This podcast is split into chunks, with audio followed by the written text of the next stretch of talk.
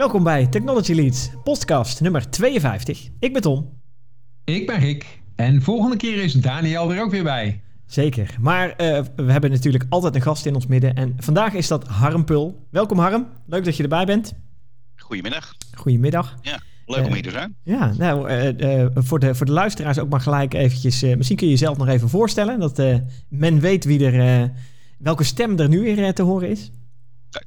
Harm Pul, 50 jaar 24 jaar sociëteit-historie, getrouwd, vier kinderen, Veenendaal. Uh, en ik ben manager operations bij DANT, onze testclub. Hartstikke goed. Mooi. Kort en krachtig, lekker, eh, en gelijk duidelijk ook. Eh, ik heb gelijk, ik heb gelijk een goed beeld uh, erbij. Dus ik ben benieuwd wat uh, onze luisteraars daarvan vinden. Ja, en misschien nog even aardig dat Harm vertelt waarom we ja. hebben uitgenodigd. Oh ja, ja, ja, ja. Want dat, dat is dan weer eigenlijk niet echt gerelateerd aan de inhoud van zijn werk. die je net noemde. Ja, ja, ja, ja, ja, ja precies. Het is bijna meer hobby, meer, meer, een hobby toch van je, denk ik. Ja, dat gaan we nog wel relateren hoor, in de loop van, van het komende tijd. Ja. Uh, nee, ik ben uitgenodigd omdat ik uh, de eerste waterstofrijder ben binnen Society. Mm -hmm. uh, ja. Ik rijd nu bijna anderhalf jaar in een waterstofauto. Cool. en jullie hebben mij gevraagd om daarover te komen praten, dus ik ben benieuwd.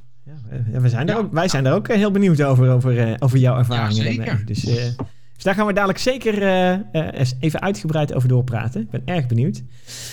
Maar voor het zover is, gaan we naar wat tech-updates. En Rick, wil jij beginnen? Wil je aftrappen met jouw tech-update vandaag? Ja, ik zat te kijken uh, in het nieuws. En ik wist natuurlijk dat Harm kwam met dit onderwerp. Mm -hmm. Dus toen viel mijn oog op een ander uh, auto-gerelateerd onderwerp. Okay. Dat was namelijk dat van de week was in het nieuws dat een Tesla in de uh, automatische drive-modus ging stoppen. Want die dacht dat hij een oranje verkeerslicht zag. Ja. Alleen dat bleek de maan te zijn die vrij laag boven de horizon stond. En degene die in die Tesla reed heeft toen een vrij humorvolle tweet gestuurd uh, naar Elon, uh, Elon Musk. Mm -hmm, mm -hmm. Met de opmerking van, goh, misschien moet je jouw mensen hier even naar laten kijken. En het aardige is, dat is natuurlijk allemaal AI. Mm -hmm. En AI dat doet dit soort dingen door middel van uh, ja, machine learning. En blijkbaar zat de maan dus nog niet in de learning data. Hè? Dus bij, bij Ja. het leren van wat hij allemaal moest doen, daar was de AI was nog geen manen tegengekomen. Het is wel interessant, terwijl Elon is, is toch druk bezig met ruimte op het moment, zeg maar. Dus je zou zeggen dat hij de maan ook wel mee had genomen in, uh, aan deze tak van sport, niet? Ja, misschien dat dat nog net iets te ver bij elkaar vandaan ligt. maar inderdaad, ik heb het nieuwsitem ook gezien. En, uh, inderdaad, het, het, fotootje, het filmpje, of het ja, filmpje was erbij, hè, inderdaad. Ja, er is een filmpje bij. Ja, ja ik vond het erg leuk, inderdaad. Ja. Je ziet iedere keer op het dashboard zie je een stoplichtplaatje komen met een oranje stoplichtje. Ja, En dan eh, wil die auto die wil dus gaan stoppen. En die ja. bestuurder die eh, doet dan een, eh, hoe heet dat in het Nederlands, een override. Hè? Dus die zegt van hij rijdt toch maar door. precies, precies, precies. Maar, maar dat wordt na een paar keer best irritant. Blijkbaar, blijkbaar is die Tesla dus niet kleurenblind. Nee, dat niet. nee, Dus dat nee, is mooi. nee, nee, dat is een goed Bij een punt. normale maan doet hij, doet hij het niet, zeg maar. Bij, bij een oranje maan doet hij het wel. Dan doet het wel, ja, ja, ja, ja, ja precies. En, eh, je, hebt, je hebt ook zoiets als de, de Blood Moon, hè, de rode maan. Dus zou die dan echt, eh, echt stoppen ook? Want oranje is Oh, ja. nog niet, eh, niet, niet harde stop, hè? dat is nog een afremmen voor. Maar ben wel, benieuwd, ben wel benieuwd nu inderdaad, Harm, wat, eh, wat hij bij een rode maan gaat doen. Ja, maar dan word ik ook wel benieuwd als je eens een keer een mooi eh, groen ding eh, langs de kant hebt staan. Een groene, groene bol of zo van een, van de reclame Ja, Dus zo'n een of andere boom die in, in zo'n rondje geknipt is. Oh ja. Ja, ja, ja, ja, ja. En dan mooi uitgelicht door de zon of zo. En dan felgroen in zijn eentje. Dat zou dan, ja. Maar ik denk dat het nu allemaal te maken heeft met ook de relatieve grootte ervan. Want eh, inderdaad, op, het, op de foto van het filmpje zag je inderdaad de, de maan ook, hè? Echt, de maan zag je in de verte ook. Ja. En inderdaad, de, omdat hij natuurlijk zo ver weg staat, et cetera. Precies de, ja, de, de, de, de grootte van de maan die je zag, was inderdaad ook wel exact de grootte van een stoplichtlamp. Die Ja. je tegen zou kunnen komen langs de weg. Dus ik snap wel dat dat, dat, dat heel erg op elkaar lijkt. En dan boom langs de weg is natuurlijk al. Dan moet die wel precies zo ver weg staan en die grootte hebben en uitgelicht zijn en et cetera. Dus, maar ja, ja. ja, maar Ja. dat is sowieso het lastige met beeldherkenning. Hè? Want AI uh, probeert van beelden een, een iets zinvols te maken, maar doet dat op een hele andere manier dan mensen dat doen.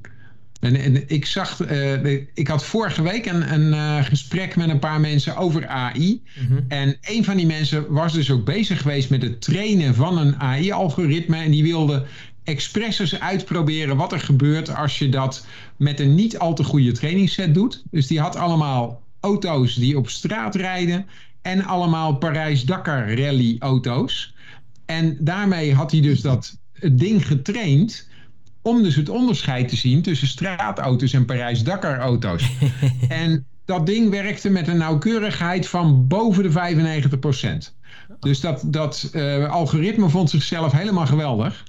En toen liet hij zien, had hij een foto van een Lamborghini, zo'n een of andere hele snelle sportwagen, mhm. die van een oliesjeik was. Dus die sportwagen die reed op een uh, stukje asfalt in een woestijn. Nou, dan moet jij even raden wat dat algoritme dacht dat dat was. Was dit een straatauto of een Parijs-Dakar auto? ja, dat zal dan ongetwijfeld uh, een, uh, een Parijs-Dakar-auto zijn geweest uh, in dit geval, toch? Ja, want er stond heel veel woestijn, op, de, woestijn, op de foto. Dus ja, En, en dan blijkt dat zo'n algoritme die denkt dus... hé, hey, het onderscheidende verschil is de achtergrond. Exact. Nou, dus, en, en terwijl ik toevallig, wanneer was dat? Gisteren of eergisteren nog... aan mijn kleinzoon van nog geen twee jaar oud al zag dat hij zag een foto van ongeveer een halve raceauto. Ik, ik had een paar plaatjes uh, rondom Max Verstappen en, en daar stond dan een halve raceauto op. En hij zei gelijk, raceauto. Kijk. Dat is ook een van de woorden die hij kan zeggen waar hij heel trots op is. Maar, en jij dus ook natuurlijk. Zag aan een halve raceauto waar maar één wiel op stond, zag hij al dat het een raceauto was. Dat algoritme zou het waarschijnlijk niet herkend hebben als auto, want die denkt, ja, er staat maar één wiel op. Maar toch, eventjes, toch even terug naar die, die Tesla. Ik, ik weet, want ik ben ook Tesla-rijder geweest, mhm. ehm, dat Tesla meer doet dan alleen beelden. Hè. Die hebben ook een, een, een, een, een, eh, of camerabeelden, ze hebben ook een radar aan boord. Als je bijvoorbeeld een fietser dichtbij hebt, zou dat op een vrachtwagen kunnen lijken qua beeld. Hè, als je nou de brede fietser hebt of zo. ja. Maar dan ziet hij toch echt wel dat het een fietser is. Uh, oh, vanwege de relatieve afstand. Ja, ja, ja. ja, dus dan wordt ook de afstand gemeten. En hij weet van ieder object wat hij echt ziet. Uh, wat hij in zijn radarscope heeft. Ook hoe groot dat is exact. Ja. Uh, dus dat is wel, uh, wel bijzonder. En ik heb zelf ook aan de lijve mogen ervaren hoe dat, dat, dat, dat AI auto-learning zeg maar werkt bij, bij Tesla. Mm -hmm. Oh, hoezo? Toen dat, aan, toen dat aan werd gezet. Ik, ik, ik reed de Tesla vanaf 2015 en volgens mij eind 2015 werd dat aangezet, dat autopilot. En ik weet nog wel dat ik uh, bij ons over een provinciale weg reed waar een soort van een chicaan in zit met een, met een, met een, uh, uh, bij een fietsersoversteekplaats. Mm -hmm. En toen ik daar de eerste keer doorheen ging en mijn vrouw naast mij zat, ehm, zei ik van kijk, hij kan hier echt wel zelf doorheen rijden. Nou, ik kan je vertellen, ik kwam daar aanrijden en hij zag die chicaan, die auto, en hij wist niet wat hij daarmee aan moest. Dus hij begon vrij luid te piepen en ik moest ingrijpen om te zorgen dat ik op de goede tempo en met de goede bocht door die chicaan heen ging. Ja. Um, dus, dus, en mijn vrouw die, die zei, vond daar wat van. Zie je wel, hij kan het niet zelf, levensgevaarlijk dit. En, uh, maar, op. maar vervolgens reed ik daar de volgende dag weer langs. En ik zat weer op de autopilot met, met mijn handen er klaar om het stuur over te pakken. En wat schetst mijn verbazing? Hij pakte exact de ideale rijlijn die ik hem gisteren geleerd had op die plek. Ah, oké, oké. Ja, ja, dat is ja, leuk. Ja, ja, Oké. Ja, dat is wel mooi. Dat, dat is wel mooi. Ja, ja, ja, dat is wel knap inderdaad. Ja. ja, dat is inderdaad wel een hele mooie. Ja, dat is hartstikke mooi aan de ene kant. En aan de andere kant zit ik dan ook gelijk te denken dat je natuurlijk een auto allerlei dingen kunt leren die, die helemaal niet wil dat hij leert natuurlijk.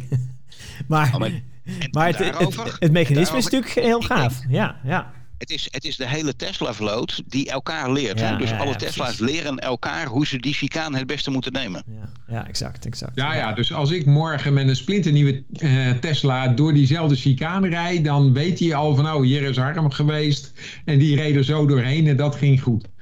Ja, en in tien andere situaties die erop bleken, ging het eh, ook zus uh, op dezelfde manier. Dus waarschijnlijk is dat de goede manier. En er is één ja. maloots die uh, rechtdoor rijdt over de chicane. Ik noem maar even wat. Hè? Uh, omdat hij dat leuk vindt om, om iedereen uh, het ja, bos in te sturen. Ja, en die, die geloof ik niet, zeg maar. Dat, zo, ja. zo slim is, is zo'n Tesla dan wel, inderdaad. Ja, ja, ja.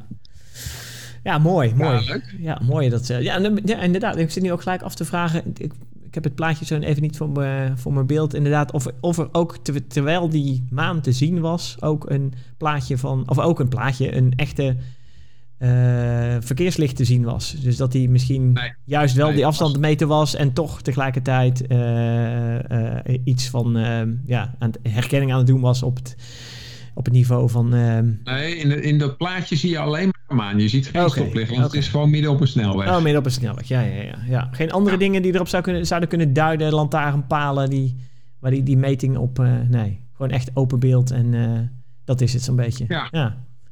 Nou, we zullen hem in de show notes zetten. Dan Ja. moeten de luisteraars zelf ook maar eens even dat filmpje bekijken. Precies. Kijken wat we met, eh, met het zelflerende algoritme van onze gebruikers daarvan kunnen maken. Wat die ervan vinden, toch?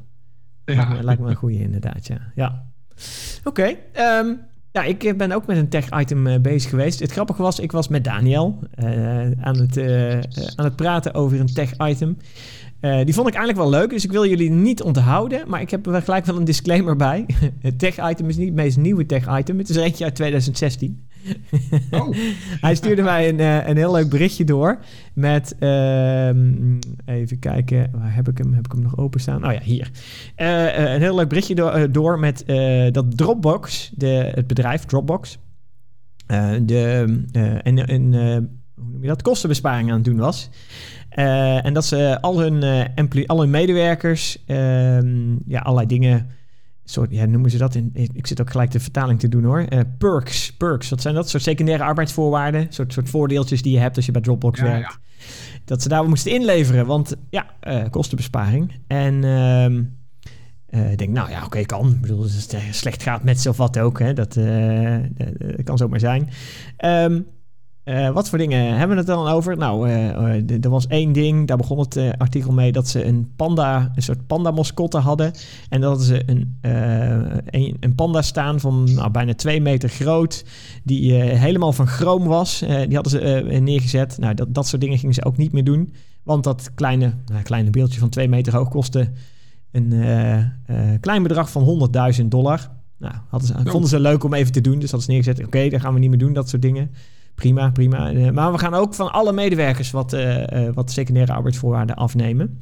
Eh, en eh, nou, wat is dat dan? Wat hebben ze dan voor, voor voorwaarden? En wat kost dat dan wel niet? Nou, ehm, eh, de, de grap is, ik zat dat te lezen. Ze hebben een eh, wasservice voor als je naar de gym bent geweest. oh. Ze hebben eh, een open bar op vrijdag. Dus, eh, eh, en dan mag je eh, gasten meenemen. En eh, ze hebben nu dan de, het aantal gasten gelimiteerd tot vijf. Um, Ja, Oh. ik bedoel, open bar vrijdag. Dat, ja, dat ging, er- ging nog wel eens mis, zeg maar. Dus nu mag je maar maximaal vijf gasten eh, per maand meenemen. En eh, even kijken. Oh ja, het avondeten, dat blijkbaar ook included was bij Dropbox, hebben ze naar zeven uur verschoven. Van zes uur naar zeven uur. Dus dat begint een uurtje later. Dus je kunt een uurtje korter eten. En er was ook nog een gratis shuttle dienst van San Francisco naar de Dropbox eh, campus. En die hebben ze ook geschrapt. Nou, oké, dat ja, oké, kunnen dingen zijn. Wat kost dat dan allemaal en eh, eh, alles bij Ja. elkaar?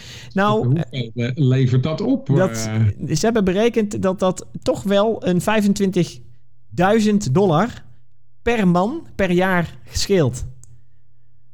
En dat is dus zo, daar, werd wel heel veel gedronken op die borrelmiddag. nou ja, en, en een busje en een dit en een dat en alles erop en eraan. Eh, in totaal eh, eh, besparen ze daar 38 miljoen per jaar mee. Wel een leuke besparing. Een uurtje later avondeten en nog steeds een open bar en et cetera. Maar toch 38 miljoen per jaar besparen. Dus eh, nou, netjes. En eh, nou, hartstikke leuk. En toen was ik aan het praten met Daniel hier over dit onderwerp. En ik was dat eh, artikel aan het opzoeken waar hij het over had. En toen bleek dit artikel uit 2016 te zijn.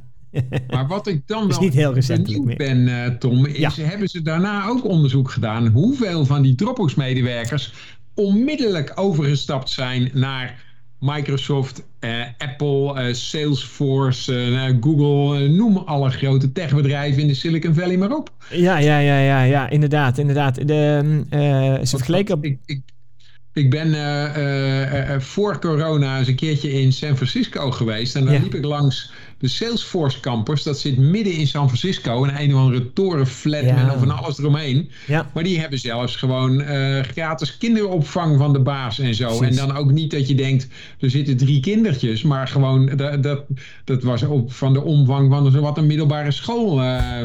dat, is gigantisch, ja. Nou, inderdaad, het artikel schrijft wel dat uh, andere uh, zogenaamde unicorn startups, hè, zoals dat zo mooi heet. Uh, Evernote is er zo één, Jawbone is er ook zo één, Tango, dat is iets minder bekende hier, maar in ieder geval een heel lijstje. De Salesforce, alles wat jij net noemde. Die, in dezelfde tijd zijn die allemaal met, moesten allemaal cost cuts, dus kostenbesparingen door gaan voeren. Want ehm, ja, ja het, het was gewoon niet houdbaar, zeg maar. Dus ik, ik denk dat ongetwijfeld zullen mensen overgestapt zijn, maar ik denk dat uh, het slim is als die bedrijven een beetje naar elkaar kijken en dan heel snel op elkaar reageren, zodat dat een beetje ja, ja. op hetzelfde niveau blijft zitten, zeg maar. En hier staan nog een paar andere voorbeelden bij. Uh, nou, 38 miljoen was al een redelijk uh, goede besparing. dat is een bedrijfje, Pros Prosper. ik ken het niet, geen idee. Ehm, even kijken. Die, wat hebben die nou bespaard? Even zien, even zien, even zien. Oh, die, uh, de CEO ging zijn hele jaarsalaris uh, skippen, zeg maar. Uh, op dat moment. En er was een bedrijf, Annaplan, cloud bedrijfje, bespaarde 230 miljoen met dit soort besparingen allemaal. Ah. Ja, ja. Dus dan maar inderdaad... het aardige is, dat is uit 2016, in de tijd dat het, dat was een beetje het einde van de crisis, toen iedereen personeel zat had, ja. Ik ben wel benieuwd hoe het nu zou gaan. Hè? Want op dit moment is er in de IT overal personeel tekort. Eens. Dus misschien zijn al die diensten wel weer terug. Ja, ja, ja, ja, ja. Ja, ik zit nog te kijken of ik iets kon vinden van reacties die in het, in het nu een beetje zitten. Ik vind, uh, wat ik me afvroeg, uh, Harden, want jij zit ook een beetje aan de kant van personeelbehoud uh, en zo, hè? De, de, wat, wat vind jij van, van dit soort dingen? Want, want ik heb wel eens gehoord over satisfiers en dissatisfiers. Daar, daar heb jij vast ook wel eens over nagedacht.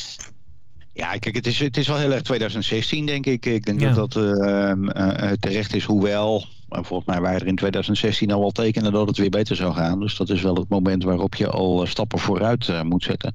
Ja, persoonlijk, persoonlijk denk ik, als het om dit soort vraagstukken gaat Um, om als organisatie succesvol te zijn, als Dropbox of als HostD of als welke organisatie dan ook succesvol uh, te zijn. En moet je op twee velden moet je een, een, een, wedstrijd spelen. En de een is de wedstrijd op de klantenmarkt, hè, om zoveel mogelijk klanten te verbinden. En de andere wedstrijd is op de, de medewerkermarkt, de arbeidsmarkt. En op het moment dat je succesvol bent op de klantenmarkt, dan zegt dat niets over je medewerkermarkt. Dan zegt dat ook niets over je succes. Op het moment dat je succesvol bent op de medewerkersmarkt en de juiste mensen aan je weet te verbinden, de juiste talenten aan je weet te verbinden. Het is net voetbal, als je maar de goede talenten aan boord hebt en dan weet je een goed team van te maken. Dan gaat die wedstrijd aan de andere kant bijna vanzelf. Dat is mijn persoonlijke visie en dat is iets wat ik al jaren invulling aan probeer te geven ook. En dat is ook, ja, eh, denk ik, wat we vandaag aan de dag zien. Dus wij, wij, hoe, hoe raar dat ook klinkt, maar wij vinden vandaag de dag echt het medewerkerbelang hoger gestaan dan ons klantbelang. Ja, ja. ja. dat is een goed punt. En eh, ik heb ondertussen even opgezocht uh, of ik iets kon vinden over, nou in dit geval Dropbox, omdat het in, ja, dat is natuurlijk het artikel waar we mee begonnen. Hoe het daar nu mee staat. Wat en, en het leuke is inderdaad, uh, zij zijn nu, en ja, dat is op zich ook niet heel vreemd, helemaal in de hoek van het virtuele werken gedoken. Uh, met de hele coronapandemie om ons heen. Ook zij zijn natuurlijk naar een volledige thuiswerksituatie gegaan. En hebben zij ook al hun voordelen die zij ooit fysiek hadden in hun panden en nou, al die gekke dingen die we net noemden. Uh, is dat nu helemaal omgeslagen in uh, eigenlijk allerlei hulpmiddelen aanbieden, een, een uh, heel, heel budget aanbieden om ervoor te zorgen dat jij als medewerker goed in je vel zit, alles om je heen hebt om goed je werk te kunnen doen en om dat ook fijn te kunnen doen, zeg maar. En daarnaast ook nog eens je collega's een beetje contact mee te kunnen houden. Dat is natuurlijk in deze tijd van thuiswerken natuurlijk een belangrijke. Maar ik zie allerlei dingen bij, voorbij komen dat zij inderdaad ingezet hebben op ergonomie, op wellness, hè, dus op, op sporten. Ook heel veel gezondheid en sporten. En op die manier er eigenlijk voor ja, nu voor zorgen om hun hele medewerkerbase ja, een, een, een, goed onderkomen, ja, een thuis onderkomen te bieden. En ja, dat dat dus helemaal omgeslagen is naar de voordelen die we in des 2016 toen zagen, naar ja, nu het thuiswerken helemaal omgeslagen is. Dus ja, ik denk dat ze daar een goede stap gemaakt hebben. En ja, net wat Harm zegt. Dat, ja. Wat ik dan ook benieuwd ben, is of ze ook steeds meer uh, de verantwoordelijkheid voor uh, maatschappij en natuur uh, erbij gaan betrekken. Want dat zie je natuurlijk ook. wat, dat, dat bijvoorbeeld bij Society zijn we druk bezig met mhm. bomen planten, zodat we wat doen aan nou, zeg maar de, de CO2-opname en zo. Mm -hmm. Ja, en uh, we zijn natuurlijk bezig met uh, uh, arbeidsvoorwaarden zoals auto's, waarbij aan de ene kant Harm natuurlijk in een waterstofauto rijdt, maar de andere collega's allemaal elektrisch gaan rijden. Eens.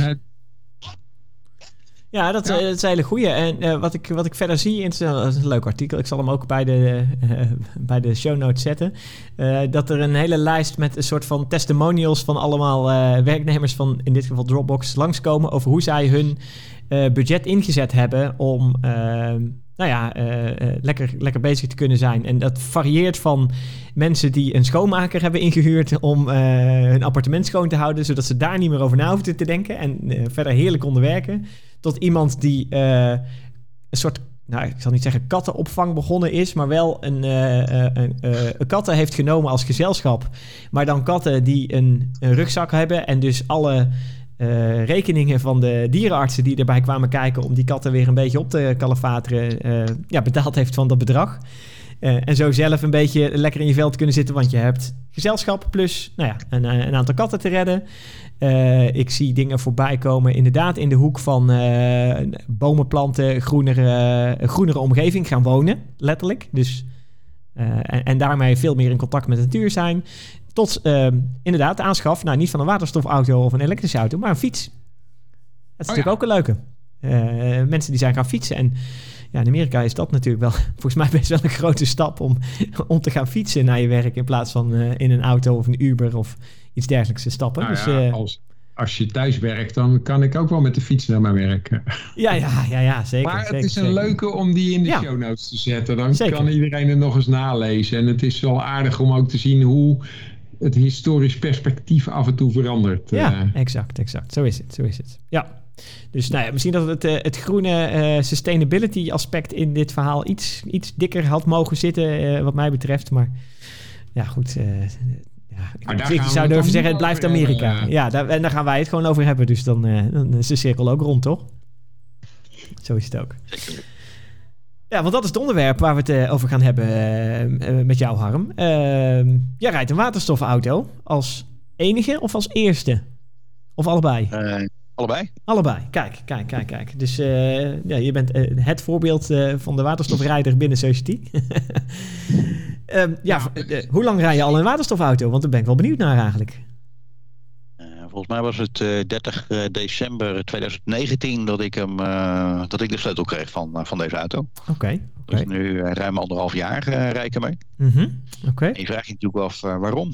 Ja, ja, inderdaad. Ja, en, en wel, welke heb je? Want er zijn er, ja, er zijn er niet heel veel, maar er zijn er wel een paar natuurlijk. Ja, er zijn op dit moment twee, twee echte waterstofauto's in Nederland verkrijgbaar.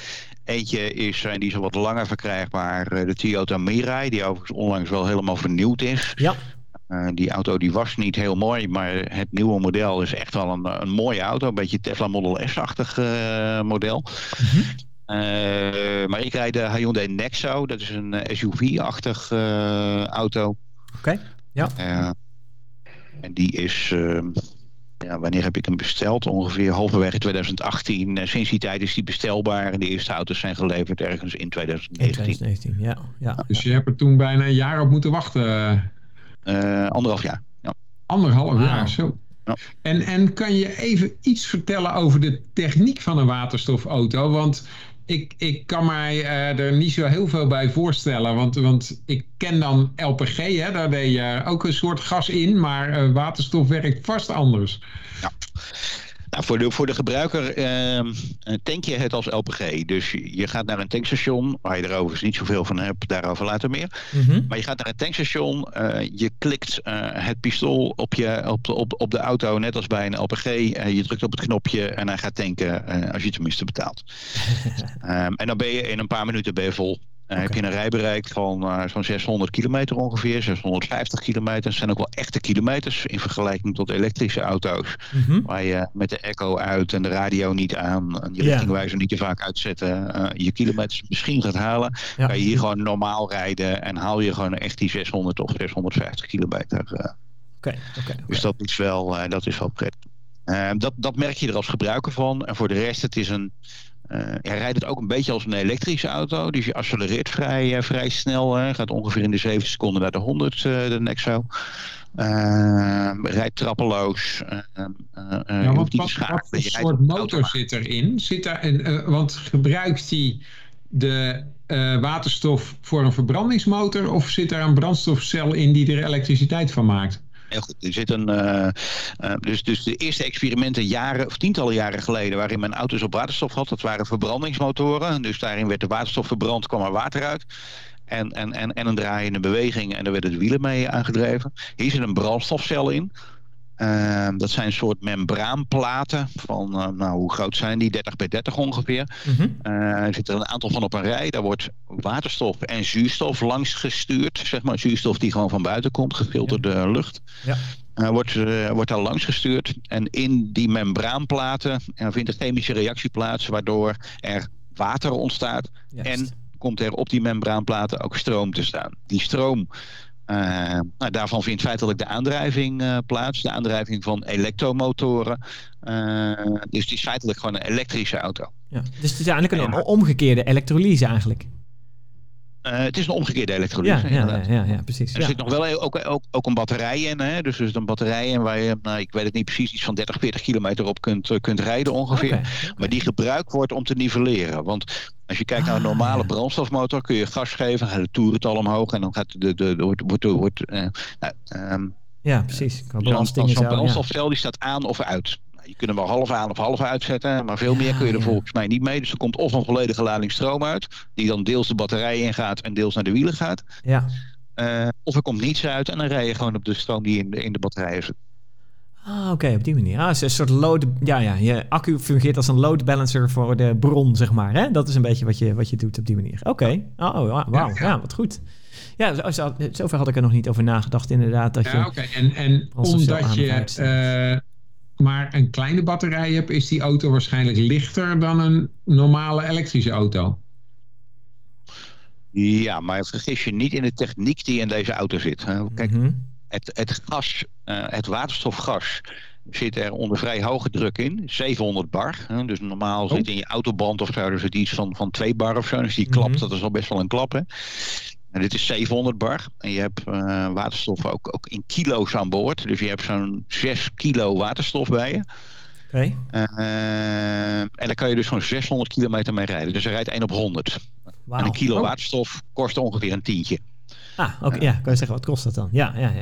ja. Oké, Ja, oké. dus je bent ongeveer een dubbeltje per kilometer kwijt aan brandstof. Nou, Ja. Dat is weer vergelijkbaar met de zuinige uh, benzineauto's. Exact. Ehm, dus, dus het zit er onder vrij hoge druk in. Dus dat betekent ook dat het, het zit in drie aparte tankjes. Stel je Mhm. voor, er zou zo'n tankje gaan lekken. Dan mag die andere niet exploderen als de ene gaat. En zo. Dus dat is enorm veilig.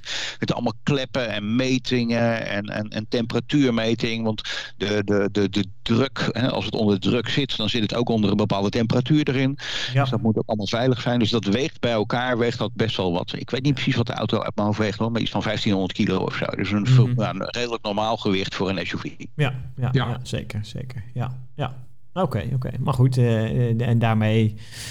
Ja, het is heel erg vergelijkbaar met een elektrische auto inderdaad. Ondanks dat je geen heel pakket aan accu's aan boord hebt... heb je, ja, heb je weer tankjes waterstof aan boord... en, en alle techniek die erbij komt kijken. Ja, Ja. oké, oké. Nou, en en wat, wat merk je nou in het dagelijks gebruik van? Want, want ik kan me voorstellen dat als je er eenmaal in rijdt... dat je helemaal niet merkt dat je een, een waterstofauto hebt, of wel? Nee, ja, je gaat erin zitten, je drukt op de startknoppen, inzet hem in zijn voorruit en je geeft gas en je gaat rijden. Zoals dat met een, uh, een, een, een, moderne benzineauto ook is. Of met een, uh, met een Tesla of, of een andere elektrische auto eigenlijk Precies. ook is. Dus daar merk je helemaal niets van. Ja. Je merkt daar wel wat mee uh, rondom het tanken. Mm -hmm. Tankinfrastructuur ja. in Nederland. Ja. Die is nog niet helemaal zoals we met z'n allen hopen dat die is. Kijk, er rijden in Nederland van het model auto wat ik heb...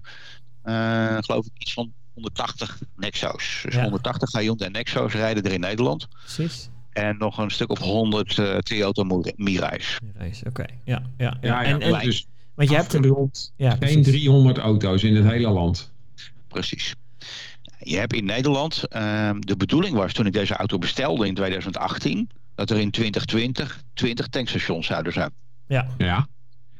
Ervaring heeft geleerd dat er op dit moment zeven zijn. Ja, precies. precies. Ja. Het probleem is ook nog eens een keer dat die tankstations, daar moet die waterstof dus op druk worden gebracht. Juist. Naar 700 bar toe. Daar zijn compressoren en koelinstallaties en, en dat soort dingen voor, uh, voor nodig. Best wel heavy als je ziet wat daar, wat daar staat aan, aan apparatuur. Uh, dat, dat, dat, op de meeste plekken is dat iets van uh, nou, wel, wel, wel 5 bij 10 meter of zo, wat er staat mm -hmm. aan mhm. apparatuur. Uh, ja, ja. Om dat zo op druk te brengen en ook veilig te laten zijn. Want de buurt Tuurlijk. is nogal bang dat dat zou gaan exploderen of zo. Nou, ja, ja. Gelukkig in de hele wereld nog nooit gebeurd. Nee, nee, nee. Uh, nee maar ja, iedereen herinnert zich nog steeds de filmbeelden van de Hindenburg. Hè? Ja, ja, ja. ja, ja, ja. ja, ja. nee, zo is het, zo is het. En inderdaad, het, het leuke, ik heb, nou, dat is alweer even geleden, maar er was een hele leuke andere podcast over, uh, volgens mij was de BNR Autoshow, die ging over waterstofauto's en juist over die infrastructuur. Uh, volgens mij was er een bedrijf inderdaad dat uh, een hele roadmap heeft voor het uitrollen van uh, waterstof tankstations in, volgens mij zelfs Europa, maar het ging in dit geval vooral over Nederland. En inderdaad, volgens mij was dat, dat zal een half jaar geleden zijn, waren er nog zes. En hadden zij toen inderdaad de intentie eigenlijk al om er toen tien te hebben en inderdaad heel snel te groeien naar twintig. en volgens mij was het grootste probleem nou ja, eigenlijk zeg jij het al een beetje, de, nou, de omgeving ook die, die tegenwerkt, die gewoon niet echt uh, zien zitten om zo'n hele installatie in, in de buurt te hebben staan. Met als gevolg dat, nou, je kunt natuurlijk andere locaties zoeken, meer de industriële omgevingen, zeg maar, hè, waar, waar je zo'n installatie kunt, kunt neerzetten. Um, maar ja, die zijn weer minder bereikbaar, want ik geloof zelfs dat van die zes of zeven, dat er één of twee zijn die s s'nachts bijvoorbeeld weer niet, of op bepaalde tijden, gewoon achter een hek zitten. Ja, wat klopt. natuurlijk ook wel lastig is als je denkt, oh, ga even tanken ja. en, uh, en er staat een hek voor. En je bent bijna leeg. Gelukkig, wordt gelukkig wel steeds beter ja, hoor. Ja, ja, ja. Maar het probleem is ook aan die nieuwe technologie dat dat nieuwe technologie is. Ja. En ja, het, en, en, en, uh, in Nederland proberen we die tankinstallaties zo goedkoop mogelijk te maken. Kost dan nog steeds van 1,6 miljoen hoor. Ja, precies, om zo'n tankinstallatie neer te zetten. Uh, maar dan gaat men aan de slag met een compressor van het ene merk en een koelinstallatie van het andere merk. Uh, en, ja. en, weer een, een, een, een, een afvulinstallatie van weer een ander merk. En dat moet op elkaar inwerken en dergelijke. Nou, dan zie je dat het regelmatig storingen heeft. En het is mij wel eens gebeurd dat ik uh, in Den Haag eventjes wilde tanken met nog 30 kilometer rijbereik. En Den Haag deed het niet. Oei, ja. En de volgende en was hoe ver weg? Zijnde was dan 100 kilometer verderop zeker? Nou, die was 40 kilometer verder bij Roon. Ja. Oh, ja. ja, dat red je dan gewoon niet, hè? Nee. Jawel. Oh, wel. Oh, ja. oh hoezo? Oké. Okay. Ja, gewoon gaan rijden en kijken hoe ver je komt. Ja, ja, ja. ja. Dan gewoon een beetje mazzel hebben. En dan achter de vrachtwagen hangen. En de laatste zeven kilometer heb ik met nul kilometer rijbereik en, en, toch gewoon gewoon maar gereden. Ja. ja dat, ja. Nou ja, ook, dat is wel het ja. voordeel van tegenwoordige auto's. Dat die altijd nog een beetje marge houden. Hè? Want dat, mijn nou. benzineauto die, die heeft dat ook. Hè? Dan, dan zegt hij je kan nog 50 kilometer. Maar dan kan je in de praktijk nog wel 100. En, en in het verleden heb ik dat wel eens anders meegemaakt. Want mijn eerste auto met een boordcomputer, en dit is echt al uh, bijna 30 jaar terug hoor, maar de, de, als die zijn nul, dan stond je ook stil. En dat ja, heb ik één keer gehad. Ja, ja, ik kan me nu voorstellen dat, dat juist nu met, uh, nou met elektrische auto's, volgens mij is elektrische auto's ook, als hij nul is, is hij nul. Dan, en dan staat hij gewoon echt stil. Die, die, die doe je niet. Nee, hoor, nee zo, heb je dan ook nog marge over? Nee, die heeft ook nog wel een beetje ruimte. Oké, oké, oké. Ik wil zeggen, ik kan me voorstellen dat ze juist nu nauwkeurig rekenen en je inderdaad op nul uit laten komen, maar... Oké, dus de, die, die reservetank, zeg maar, die is er ook gewoon uh, in dit geval. Ja. Okay. Ja, dat heeft ook een Maar- reden. Hè? Want, want op het moment dat je een batterij helemaal leeg slurpt, Ja, eh, als je dat regelmatig doet, dan Ja. is dat slecht voor eh, de levensduur van de batterij. dat is waar. Dus daarom doen ze net alsof die leeg is, zodat je hem niet helemaal leeg slurpt en de levensduur van de, van de auto dus wat beter is. Ja. Ja, ja, Ja. dat geldt voor jouw auto natuurlijk ook, Harm. Want daar zit natuurlijk ook een, eh, ja, ja, er zit ook een accu in eh, uiteindelijk. Die, eh, die buffer ja, accu, die hè? is minder belangrijk. Ja, oké. maar ik kan me toch ook voorstellen als die eh, slechter performt, dat je dan... eh, ja, nou, ja, ja, misschien dat hij... Ja, hij is minder belangrijk natuurlijk als de volledige range van een normale elektrische auto. Dat is waar. Ja. Dat is waar, ja. Maar goed, in, in 2018 dacht ik dus, hè, ik ga Ja. bestellen, want er komen 20 waterstoftankstations en er is echt een mooie auto, de Hyundai Nexo. En bekijk hem maar eens. eh, maar het is, ik vind het gewoon echt een mooie auto. Hij heeft ook een moderne look. En er zitten ook allerlei luxes aan boord die ik aan andere auto's nog niet, nog niet gezien heb. Ehm, dus dat is, eh, en ook, ook, ook een heerlijke autopilot en zo. Dus daar besloot ik toe. Van ja, er zijn toch 20 tankstations. Ja. Die bleken er uiteindelijk niet te zijn. Ja, Ja. we hier en daar een beetje is de, de dichtstbijzijnde bij jouw huis. Eh, dat is Arnhem en dat is eh, eh, maar zo'n 35 kilometer. Ja, oké. dus je moet inderdaad wel even omrijden als je denkt van nou hij is bijna leeg. Ja, nou, op dit moment is dat over het Nieuwegein, zit iets dichterbij. En Nieuwegein ligt dus wat dichter op de ro- route Veenendaal-Vianen. Ja, oké. dus op weg naar het werk kom je er wel eentje langs. Oké, oké, oké. Maar dat moet je inderdaad maar net, eh, die, die, die mazzel moet je inderdaad maar net hebben. ja. Ja, maar ik denk dat je dan ook Of een bewuste zijn- keuze zijn maakt, toch? Denk ik. nog wel Ja. een beetje netjes verspreid over Nederland. Eh, nou, Nieuwegein is de eerste in Centraal Nederland. Hè? Dus je hebt in Den Haag, in Roon, Helmond, Arnhem. Nou, dat klinkt allemaal niet als eh, en, en, eh, Amsterdam. Oké, En, richting, Ja, en richting Groningen waarschijnlijk nog? Misschien? Ja, en Groningen-Delfzijl zit er, Ja? zit er ook eentje, maar eh, dat is officieel geen openbare pomp. Ah, oké. Ja, ja, ja, precies. Ja, dat, is- ja. Ja, want hoe zit dat? Want ik heb wel eens gehoord dat er bijvoorbeeld, eh, noem eens wat, een, een, een lokaal busbedrijf is die dan waterstofbussen heeft en die hebben dan een eigen pomp. Maar daar mag jij niet tanken. Nee, mag ik om twee redenen niet denken. Hè? Omdat die bedrijven dat niet zo prettig vinden. Omdat ze niet een facturenstroom erbij willen hebben. Of ja, je kunt daar niet afrekenen en zo. Ja. Maar twee, omdat de auto dat ook niet aan kan. Kijk, tijdens Ah, het tanken ja. communiceert de auto middels infrarood met, het, met de tankinstallatie. Ja. Over de druk, over de temperatuur, of dat er misschien een lek is of wat ook. Mhm. Middels infrarood. En op het moment dat dat niet helemaal oké is, dan, eh, dan wordt natuurlijk direct een signaal afgegeven en dan wordt de tankinstallatie eh, in de veilige modus gezet. Ja.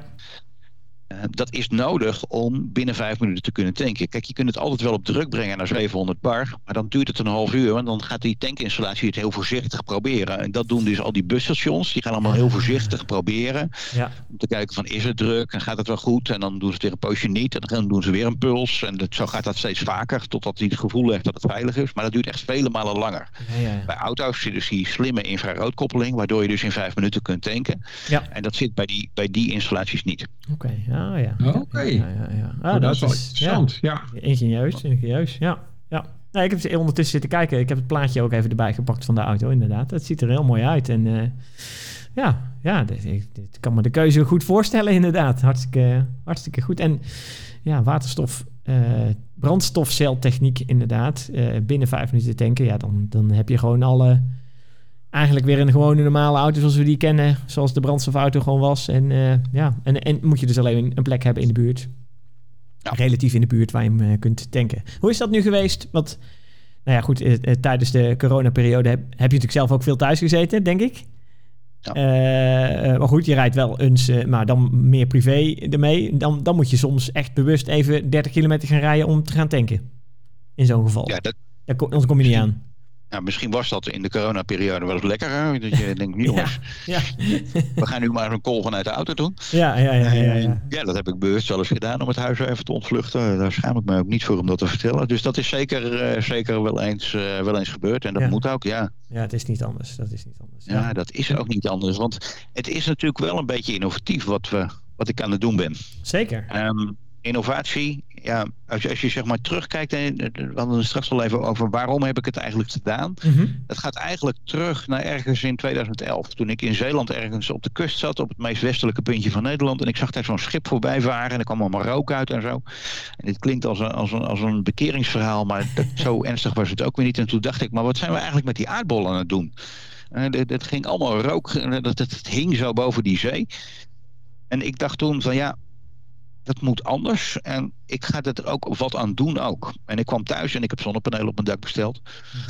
Uh, 2011, hè, dus ik was een van de eerste in Veenendaal die überhaupt over zonnepanelen nadacht. Dat was toen nog niet zo in. En uh, de eerste leaseauto die ik ook direct daarna bestelde, was ook een elektrische auto. Weliswaar ja. met range extender, de Opel Ampera. Oh ja. Ja. Uh, maar was daarmee ook de eerste auto met een stekker uh, binnen Society.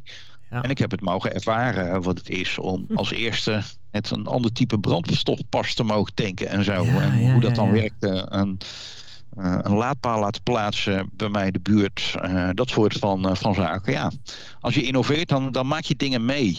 En dan ervaar je ook, hè, we kunnen met z'n allen praten over duurzaamheid en milieu enzovoort. Maar het gaat mij erom, als iedereen er maar over praat, gebeurt er niks. Je moet dingen doen om te ervaren en dan zie je het ook vanzelf. Ja.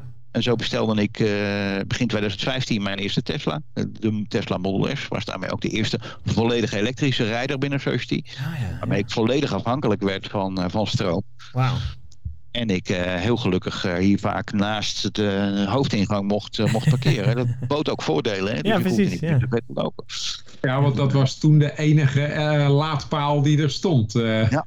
Ja. Dus ja, dan, dan, had jij inderdaad het voordeel dat je gewoon voor de deur mocht parkeren in Ja. plaats van in de Ja, parkeerruimte. dat, dat waren de, als je het hebt over perks, waar we het net over hadden, hè? De, de voordelen Ja. van, eh, van medewerkers. Nou, dit is dan het voordeel wat je, onder andere voordeel wat je hebt als elektrische rijder. Naast dat het gewoon ook gewoon lekker rijdt natuurlijk. Ja. Ja. Ja. Ja. Maar Ja, als ik en- dat en- zo hoor, eh, Harm, hè, want eh, sinds eh, deze maand is het nu de bedoeling dat iedereen een eh, leaseauto met een stekker neemt. Dus eh, jij loopt wat dat betreft een paar jaar voor. Voorzie jij dan ook dat we over een paar jaar in grote getalen waterstofauto's zullen gaan rijden? Of zijn er toch nog redenen waarom dat misschien minder hard gaat dan, dan met die elektrische auto's? Ik, ik, ik, ik weet het niet. Kijk, ik, ik, ik rij nu anderhalf jaar rij ik waterstof. En ik, ik weet het oprecht niet of dit het nou is of niet. Kijk, uiteindelijk heb je al een hele bak aan technologie aan boord om het veilig te houden. En het is echt veilig. Hè. Er zijn natuurlijk al boel elektrische auto's zijn in de fik gegaan. Brandstofauto's. Nou, dat is allemaal uh, heel erg gevaarlijk. Een waterstofauto is gewoon wereldwijd nog niet gebeurd. Ja. Um, dus, dus maar je hebt heel veel technologie heb je aan boord, wat ook de auto best wel duur maakt. Ja, ja. Dus de auto die ik nu rijd, die kost uh, 70.000 euro zo'n beetje. Hij is eventjes een tijdje duurder geweest, nu is die weer goedkoper. -huh. um, en ik weet het niet of dat dit het nou is. Want er is Ja. ook iets anders aan de hand. Als je een kilowatt stroom hebt en die stop je in een auto, dan kan je daar, een beetje afhankelijk van modeltype, uh, vier of vijf kilometer mee rijden. Ja, Met ja. 1 kilowatt. precies. Ja. Ja. Als je nou 1 kilowatt stroom hebt en dan ga je middels elektrolyse waterstof gaan maken. Ja, ja, ja, ja. En dat ga je op druk brengen naar 700 bar met die zware compressoren Ja, en koelen. En dan stop je vervolgens in een auto, die ene, die waterstof die dan overblijft. En hoeveel kun je dan rijden? De geluiden zijn dat dat zo'n beetje anderhalf à twee kilometer is. Dus de efficiency is vele malen lager dan van een batterijauto. Ja, ja, eens.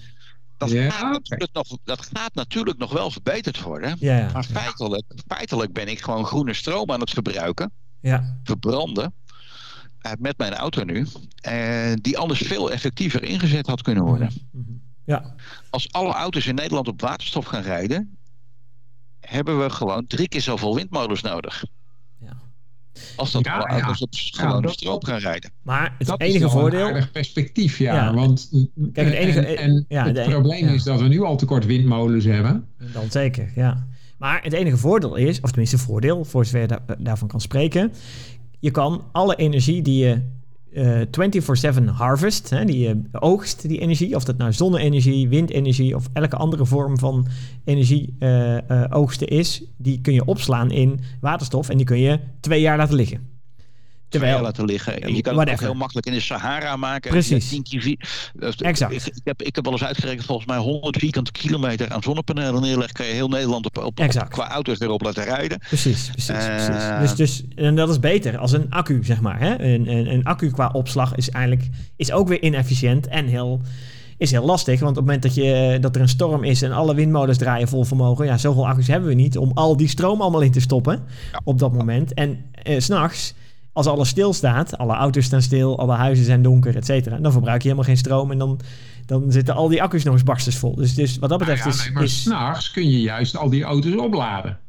Jawel, maar je moet dus- een buffer hebben waarin die energie ergens zit, zeg maar. Dus als je overdag, stel dat je alleen maar zonne-energie zou uh, binnenhalen, wat alleen overdag kan, dan moet je die overdag opslaan en dan moet je die s'nachts weer verspreiden, want je slaat hem daarna in je auto op. En, dus wat dat betreft is... Uh, je dat je s'nachts wel windmolens hebt. Ja, ja, exact. Alleen, ja, als er geen wind is, doen die het ook niet. Nee, dan kan je weer stroom uit Noorwegen halen, want daar hebben ze waterkrachtcentrales. en die, die, die uh, riviertjes die stromen altijd, totdat het heel erg droog wordt. Nou ja, en zo kan je wel even doorgaan. Maar toch, een buffer heb je altijd wel nodig. Het energie is dus dat je altijd backups moet hebben. Ja, of een hele goede buffer, zoals waterstof. Ja, nou ja, dat klopt. Ja, maar dan... Misschien kan waterstof ook wel die buffer zijn. Hè? Dus Precies. Dus dat, dat, dat, ook nog eens een keer. Ja, ja. ja ik, ja, want ik dan... weet het niet waar het heen gaat. Maar wat ik wel weet is dat je met elkaar een beetje er zijn nu helemaal mensen nodig die een beetje vooruitlopen en een beetje gaan pionieren om dat gewoon eens te ontdekken. Ja, en toen ik mijn eerste Tesla reed, had ik echt groots bekijken binnen Safety. En de auto is een paar keer uitgeleend als trouwauto zelfs. ik heb hem wel eens uh, aan medewerkers meegegeven een weekendje als een beloning voor een bijzondere prestatie die ze hadden gedaan. En geloof me, dat viel een stuk beter dan een dinerbon. uh, ik, heb, ik heb rondritjes gedaan enzovoort. En ja, zag je aan is dat elektriciteit, e-, elektrisch rijden is geadopteerd. Ja. Tien jaar geleden was iedereen echt tegen. Hè? Dus, dus al die, die mensen met dieselolie in hun bloed, die vonden het heel erg groot drama dat er überhaupt elektrische auto's zouden komen. En vandaag de dag is dat breed geaccepteerd. Dat gaat voor waterstofauto's. Als je het aan mij vraagt, van, joh, hoe, ziet die, hoe ziet die toekomst eruit? Ik denk dat vrachtwagens met name op grote schaal waterstof gaan rijden. Oh ja, ja, over een jaar of vijf binnensteden. Er zijn nog steeds meer binnensteden die het gewoon verbieden om uh, nog met diesel daar, daar te kopen. Uh, maar ook op bouwplaatsen en dergelijke, van die kranen enzovoort. Ja, ja, ja, is waterstof ideaal, ideaal. Ja. Je kan het namelijk bij onbeperkt opslaan. Uh, het is ook super veilig te maken tegenwoordig. Met name Precies. dankzij dat, dat, al die technologie die er gewoon is. En al die sensoren en die IoT die er vandaag de dag is. Wat met elkaar gekoppeld is. Ehm, dus in die hoek gaat waterstof zeker aanslaan. Um, of dat waterstof door de personenauto's breed geaccepteerd gaat worden, uh, het zal net als voor LPG zijn. Misschien 20%, 25% van de auto's. Uh, misschien wel uh, auto's die snel moeten kunnen laden als ambulances of, of brandweer of politie of wat ook. taxis en dergelijke, of auto's die couriersdiensten enzovoort, die, die gewoon geen tijd hebben om lang te laden iedere keer dat het daarvoor heel normaal is om waterstof te rijden. Maar voor het normale particuliere gebruik denk ik dat het toch het overgrote deel elektriciteit gaat worden. Zeker ook omdat de batterijen gewoon nog steeds A, goedkoper, maar ook lichter gaan worden. Hè. Dat wordt mm, uitgedrukt in de hoeveelheid uh, kilowatt per kilo. Of andersom, een kilo per kilowatt, of zo. Uh, en ook in euro's. Nou, je ziet dat, dat daar eigenlijk bijna de wet van Moore in terugkomen. wat voor de processoren vroeger gelden. Nou, die zie je nu op de batterijen van toepassing zijn. Dus eigenlijk wat je zegt is dat dadelijk een beetje de, de, tenminste als ik het zo hoor, de waterstof bijna de, de diesel van vroeger gaat worden. voor lange, veel, veel rijden, veel kilometers maken of voor zware, uh, zware voertuigen, waar we het dan over hebben. Ja, daar werd, vroeger oh werd daar de diesel voor, uh, voor ingeschakeld, zeg maar. Hè? Van, van tractoren tot uh, nou, zwaar materieel. Of auto's die juist heel veel kilometers maakten, omdat dat gewoon zuiniger en goedkoper was dat, zo klinkt mij nu, als, je, als ik jouw verhaal zo hoor, dat is, dat is een beetje de, de, in het elektrische tijdperk is, is waterstof de diesel en uh, de accu uh, ja, de benzine, bij wijze van spreken. Ja, nou, dat we er niet tegenaan kijken, maar in principe wel, ja. ja. En je moet je ook voorstellen, hè, dus een, een, vrachtwagen die rijdt iets van 30 kilometer op 1 kilo. Hè, dus, dus ja, precies. Als, als, die, als die 100 kilo bij zich heeft. Wauw, ja. Kan hij gewoon 3000 kilometer door Europa toeren zonder te tanken. Wauw, waanzinnig, waanzinnig. Ja, ja. En dan is het een beperkt aantal pompstations weer geen probleem. Nee, Precies. nee, nee, nee, nee. Nee, exact, dat is het. Dat is, ik, ik zat net te denken, ja, de, het valt of staat bij de opbouw en de, het, het snel opbouwen van infrastructuur. En als we kijken naar laadstations, nou, dat heeft een enorme vlucht genomen. Hè? De, het aantal laadstations langs snelwegen, dat, is, eh, dat groeit exponentieel volgens mij op het moment nog steeds. Eh, ja, als zoiets voor waterstof gaat gebeuren, dan kan ik me ook voorstellen dat dat gewoon helpt in de adoptie. Uh, aan de andere kant, ja, als het, als het, in, nou, Ja, als het maar- inderdaad 3000 kilometer kunt gaan rijden met, met een vrachtwagen, Ja. dan, eh, dan heeft het, heb je het gewoon helemaal niet nodig, zo'n zo'n gigantische infrastructuur. Nee. Nee, dan zet je op een aantal transportknooppunten, daar zet je zo'n laadstation neer en daar komen die vrachtwagens altijd langs. Ja, klaar ben je. En als je inderdaad, je, je noemde net politieauto's, ambulances en zo, ja, die moeten gewoon op een, op een paar strategische plekken in zo'n eh, gebied Juist. ook een pomp hebben en dan is het goed genoeg. Ja, ja absoluut. absoluut. Ah, Nou, Timmer, Timmermans heeft vorige week hier eh, nog over eh, verstandige dingen geroepen. Hè. Die zegt over de supersnelladers. Wat zegt hij nou precies? Ik geloof 350 kilowatt per 30 kilometer of zo moet er gewoon te laden zijn langs een snelweg. ja, Elke 30 kilometer moet er een 350 watt staan. precies. En voor, eh, er moet een waterstoftankstation voor elke 120 kilometer snelweg staan. Ah, Oké, ah, ja. Oh, Oh, ja. Oh, dat zijn goede Ja, ja, dat is wel een mooie, mooie dat heb je targets. in Duitsland overigens heb je dat al. Hè. In Duitsland heb je nu iets van 80 tankstations, denk ik. Oké, Oh. oh, dat is wel... En ik ben wel eens naar, eh, naar Oostenrijk geweest. Ja, Eh, nou, dan rij je gewoon door Duitsland heen. Je hebt een app van daar staan ze. Je kan zelfs ook zien of dat ze operationeel zijn of niet. Of dat ze eventueel in storing zitten. perfect. Maar hele betrouwbare infrastructuur. En ja, een echte Duitse betrouwbare infrastructuur als het gaat om waterstof. Goed Terwijl zo. ze nauwelijks meer waterstofauto's hebben dan in Nederland. Oh, Eh, Daar wordt ook heel weinig getankt. Ja, Ja, ja, maar die hebben wel al die visie gehad om gewoon al die infrastructuur Infra- neer te leggen. En dan moet nu de mensen eh, daar gewoon eh, gaan rijden. Terwijl Ja. hier word je eigenlijk een beetje belemmerd doordat die infrastructuur tegenvalt. nog een beetje, ja, nog beter moet. Ja, oké. Is, is het geld dat, eh, want ik zat me net te, te bedenken voor heel Europa. Stel dat je door Europa wil rijden, naar Duitsland, Oostenrijk. Wat, hoe, hoe ziet de rest er een beetje uit? Zuid-Europa, Oost-Europa, om het maar even in grote gebieden even op te delen.